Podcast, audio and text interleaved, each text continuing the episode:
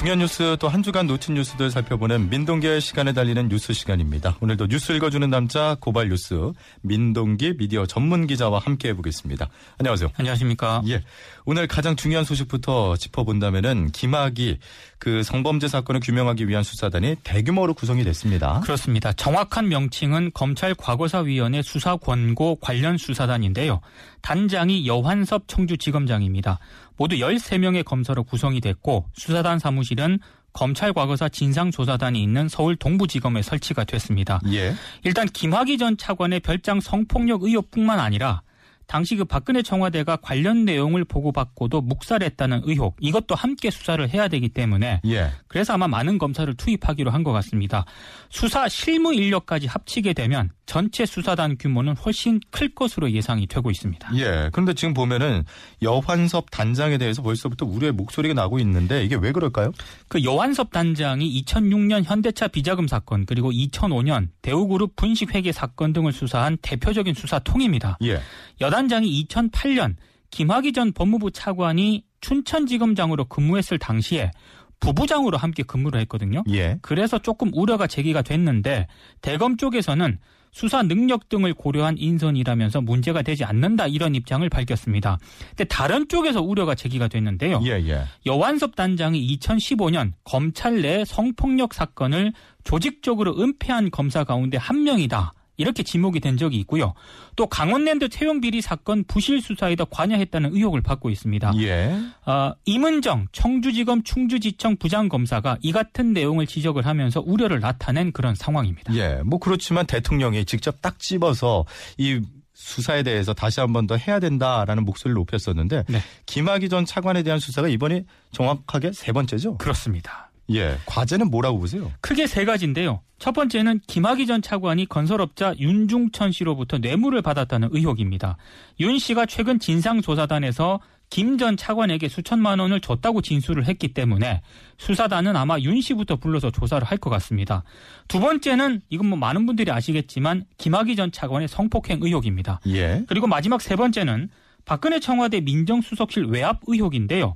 2013년 경찰의 내사를 방해하고 이후 수사팀을 좌천시켰다는 그런 의혹이 제기가 됐는데 특히 외압 의혹 같은 경우에는 당시 민정수석이었던 곽상도 현 자유한국당 의원 그리고 민정비서관이었던 이중희 변호사에 대한 소환이 불가피하거든요. 예. 그래서 아마 소환 조사를 하게 되면 정치권에서도 상당한 파장이 예상이 되고 있습니다. 예. 그러니까 다시 한 번 더 정리해 드린다면은 김학의 전 차관과 관련된 수사에서 크게 세 갈래인데 첫 번째가 이제 뇌물, 그 다음이 이제 성폭력 그 특수 강간 쪽이죠. 그렇습니다. 예. 그리고 외압 의혹. 이렇게 세 가지라 아무래도 지금 현재 그 보면은 부장 검사만 세 명이 투입돼서 그게 다 이유가 있었던 거군요. 그렇습니다. 네. 예. 지금 보면은 근데요. 이번 논란이 황교안 자유한국당 대표 쪽으로 약간 불똥이 튀는 듯한 분위기인 거잖아요. 그 당시 법무부 장관이었거든요. 김학의 전 차관의 동영상 문제를 미리 알고 있었느냐 이게 지금 핵심 쟁점이 되고 있습니다. 예. 이번 청문회에서 그 박영선 중소기업 벤처부 장관 후보자가 폭로를 하지 않았습니까? 예. 2013년 본인이 국회 법사위원장 시절 당시 법무부 장관이었던 황교안 대표에게 동영상 존재를 언급을 했고 그래서 김학의 전 차관 임명을 만류했다라고 폭로를 한 것이 계기가 되면서 파문이 확산이 됐습니다. 예. 다른 의원들까지 가세를 했습니다. 박지원 의원 같은 경우에는 김학의 전 차관 임명 전에 별장 성범죄 동영상 CD를 봤다고 이미 밝혔고요. 이용주 민주평화당 의원 역시 문제의 동영상을 봤다고 주장을 하고 있습니다. 예. 그러니까 관련 내용을 좀 정리를 하면은요.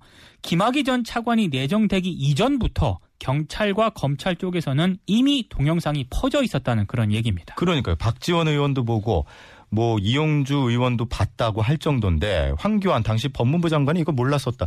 이거는 있을 수 없다. 이렇게 이야기들이 나오는 거잖아요. 그러니까 황교안 그 대표 입장은요. 지금까지 김학의 전 차관 임명 전에는 동영상 CD 존재를 알지 못했다라는 입장을 밝혀왔거든요. 예. 그러니까 다른 의원들 주장과는 완전히 배치되는 그런 주장입니다. 근데 이 문제가 왜 중요하냐면 동영상 CD를 정확히 언제 확보를 했는지를 알아야 핵심 쟁점이 풀릴 수가 있습니다. 만약에 김학의 전 차관 임명 전에 동영상을 확보를 했다면 무슨 얘기가 됩니까? 이게 이걸 확보하고도 경찰이 수사를 늦췄다는 얘기고 예. 청와대가 이걸 덮었을 가능성이 높다는 그런 얘기 아니겠습니까? 묵살했다. 그렇습니다. 그래서 지금 주장도 엇갈리고 있는 그런 상황인데 결국 이 부분은 수사단이 재수사를 통해서 밝혀내야 할 것으로 보입니다. 예, 이제 수사가 본격적으로 시작이 됐으니까 네. 좀더 지켜봐야 되겠고 그리고 이번 주 장관 후보자들은 청문회가 있었는데 야 그야말로 정말 난리 난리 생 난리였습니다. 일곱 명의 인사청문회는 끝났지만 경과 보고서 보고서 채택 전망은 굉장히 어둡습니다. 예, 더불어민주당은 장관 후보자들의 부동산 투기 의혹, 위장 전입과 같은 일부 흠결은 인정을 하면서도 야당의 청문 경과 보고서 채택 거부는 지나친 정치 공세다라는 입장입니다. 하지만 자유한국당은 후보자 7명 모두 부적격 입장이라는 음, 이 방침인데요. 예, 박영선 후보자와 김현철 통일부 장관 후보자는 자진 사퇴를 요구를 했고요. 나머지 5명 가운데 일부는 보고서 채택 자체를 거부를 하고 있고 예. 일부는 부적격으로 보고서를 채택하겠다는 방침입니다. 아니 이게 일곱 명 모두 부적격이 된 적이 그 전에 사례가 있을까요? 아, 한 번에? 찾아보기 어렵습니다. 예. 그러니까 여당인 더불어민주당 입장에서 이게 상당히 고민이 깊어질 것 같습니다. 이 왜냐하면 지금 사삼 보궐선거를 앞두고 있거든요. 그렇죠. 그러니까 여론 동향에 민감할 수밖에 없는 그런 상황인데요. 그래서 민주당 내부 일각에서는 최정호 국토부 장관 후보자 정도는 교체를 해야 하는 것 아니냐라는 의견도 조심스럽게 나오고 있습니다. 예, 특히 최 후보자 같은 경우에는 시세 차익이 기대되는 잠실 재건축 아파트를 이른바 갭 투자 방식으로 사들였기 때문에 여론이 더 부정적이거든요. 예. 그리고 장관이 되더라도 부동산 정책에 영이 서겠느냐 이런 우려도 제기가 되고 있습니다. 더군다나 국토부 장관 후보자잖아요. 그래서 더 문제가 제기가 예. 되고 있고요. 그리고 조동호 과학기술정보통신부 장관 후보자에 대한 고민도 민주당 내부에서는 깊을 수밖에 없습니다. 예, 카이스트 교수 시절 때 수십 차례 외국 출장에 배우자를 동반을 했고 아들에게는 거액의 유학 자금을 지원한 의혹이 제기가 됐기 때문인데요. 주말을 거치면서 여론의 동향을 살핀 다음에 다음 주쯤 민주당이 입장을 정리할 가능성도 제기가 되고 있습니다. 예. 이게 되게 간단하지 않은 문제가 예를 들어서 뭐 장관 후보자 중에서 몇 명이 이렇게 부적격이면은 이 몇몇만 제외하고 임명하면 되는 거 아니냐 이렇게 생각할 수 있지만 이게 또 다른 책임론이 있기 때문에 청와대 입장에서는 골치가 아프잖아요. 만약에 이제 일부 후보가 자진 사퇴를 하거나 낙마를 하게 되지 않- 않습니까? 예. 그러면 청와대 입장에서는 인사 검증 책임론이 불거질 수밖에 없고요. 예. 뭐 민정수석이라든가 인사수석 책임론이 불거질 수밖에 없거든요. 그래서 청와대 고민이 깊을 수밖에 없는데 청문회 전국에서 또 하나 변수가 생긴 게 예. 청와대 김의겸 대변인이 어제 전격 사퇴를 했습니다. 거액의 대출을 받아서 서울 재개발 지역 복합 건물을 사서 논란이 됐는데요. 예. 뭐 법적인 문제는 없었지만 정부가 추진 중인 부동산 대책의 정당성이 흔들릴 수 있다 이런 우려가 크게 커진 그런 상황입니다. 그렇죠. 어, 누군가를 낙마시킨다면 인사검증 책임론이 불거지게 되고 이렇게 되면은 집권 3년차 안정적인 국정 운영 기조 자체가 흔들릴 수 있기 때문에 예. 청와대 입장에서는 굉장히 고민이 깊을 수밖에 없는데요. 문제는 여론 아니겠습니까? 여론이 별로 좋지가 않습니다. 좋지가 않기 때문에 혹시라도 김의겸 대변인 사퇴가 장관 후보자들에게 일정 정도 좀 신호를 주는 것 아니냐라는 그런 해석을 제기하는 분들도 있습니다. 예. 무슨 얘기냐면 부동산 문제만큼에서는 핵심 참모도 외회가 없다 라는 신호를 청와대가 준 것 아니냐라는 그런 해석인데요. 물론 어디까지나 이건 해석입니다. 예. 이 해석에 따르면 최종호 후보자 같은 경우에는 결코 안전하지가 않거든요. 청와대가 어떤 선택을 할지는 좀 주말 동안 지켜볼 수밖에 없는 상황입니다. 예. 이게 국민들 입장에서도 부동산이라든지 군 문제라든지 자녀들의 그 입시와 관련된 것들은 아무래도 예민할 수밖에 없는데 근데 지금 이번 장관 후보자들한테만 이런 문제점이 제기된 게 아니라 그 전 정부, 그 전전 정부 계속 있었던 거거든요. 네. 이렇게 되면은 청문회 무용론이 나올 수밖에 없어요. 이게 왜냐하면은요. 일단 국회 인사청문 보고서 채택이 불발되더라도 임명이 강행되는 경우가 많습니다. 예. 그리고 야당의 무차별 흠집내기와 신상 털기도 문제가 문제로 지적이 됐고요. 청와대가 제시한 기준에도 못 미치는 부적절한 인사가 후보자로 일단 포함이 되는 경우도 있고 예. 그리고 정치 혐오를 부추기는 측면이 있습니다. 청문회 자체가. 그래서 좀 보완을 해야 된다라는 지적이 나오고 있는데요. 어떤 지금 대안이 거론이 되냐면 예. 국회가 거부권을 강화하는 방안 이것도 검토가 되고 있고 인사청문회에서 위증을 할 경우에 처벌하는 것도 검토가 되고 있습니다. 어. 그리고 무차별적인 자료 제출 요구도 분명히 문제가 되고 있지 않습니까? 예. 그래서 이걸 방지하는 차원에서 금융자료 제출 기준이라든가 개인정보 범위 등을 명확히 만들어서 좀 제출 기준을 정확히 좀 해야 된다라는 그런 지적도 나오고 있는데 이것도 국회가 또 처리를 해야 되는 거 아니겠습니까? 그렇죠. 제대로 처리를 할지 좀 의문입니다. 예. 확실한 건 국민들도 이런 청문회를 보고 있는 국민들도 상당히 힘들다는 거 예. 너무 힘듭니다. 드리겠습니다. 네. 자, 그리고 이번 주 통계청이요. 통계 자료 하나 발표했는데 아, 우려가 큽니다.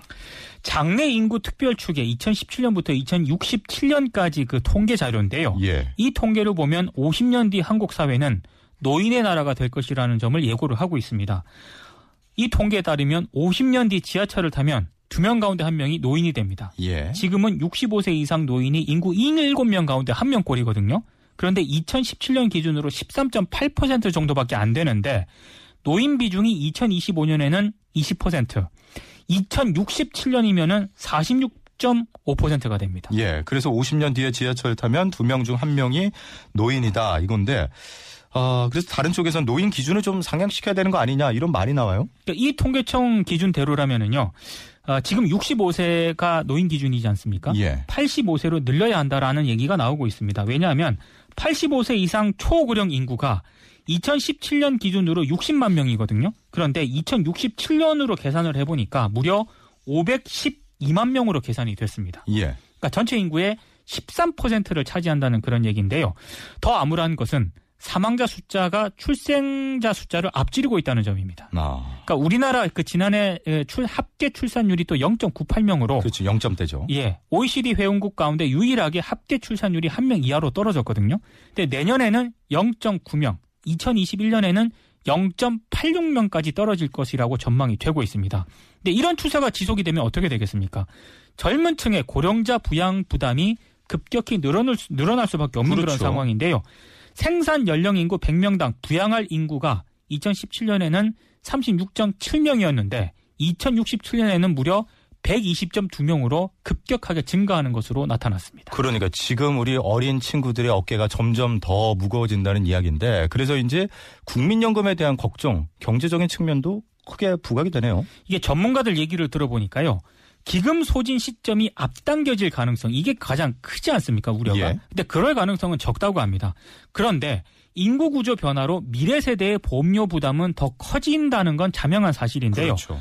올해 내놓은 정부의 인구 전망을 토대로 한다면 국민연금 재정에는 뭐 당장 재정 추계에 영향을 미치는 건 제한적이지만 미래 세대가 짊어져야 할 부담은 지금보다는 굉장히 커질 수밖에 없기 때문에 예. 예, 젊은 세대 입장에서는 상당히 부담이 될 수밖에 없고요. 예. 물론 이제 부담이 커진다 하더라도 내면 되는 것 아니냐라고 생각하시는 분들이 있는데 그렇다라는 보장도 없는 거 아니겠습니까? 그렇죠. 내가 왜 이 많은 돈을 부담을 해야 되냐라는 이 문제의식이 커지게 되면 또 이 사회 문제가 되기 때문에 그런 부분에 대해서는 정부가 상당히 좀 세심한 좀 기울여야 할 것 같습니다. 그렇죠. 대책이 미리미리 좀 필요할 것 같은데. 네. 자, 마지막으로 하나만 더 짚은다면 4월부터 반드시 챙겨야 하는 게 있죠. 전국 대형마트, 백화점, 복합 상점가 그리고 매장 크기 165제곱미터 이상의 슈퍼마켓에서는 일회용 비닐봉투 사용이 금지가 됩니다. 원래 올해 1월 1일부터 3월 말까지 환경부가 아, 현장 안내를 해왔거든요. 그래서 4월 1일부터는 이제 전면 금지가 됩니다. 예. 일회용 비닐봉투를 사용할 수 없게 되는데요. 고객에게 일회용 비닐봉투를 제공을 하다가 적발이 되면 위반 횟수에 따라서 최대 300만 원의 과태료가 부과가 됩니다. 예, 다시 한 번 더 말씀드리지만 여러분 4월 1일입니다. 월요일부터. 그렇습니다. 예, 여기까지 민동기 기자와 함께 알아봤고요. 다음 주 다시 뵙죠. 고맙습니다. 고맙습니다.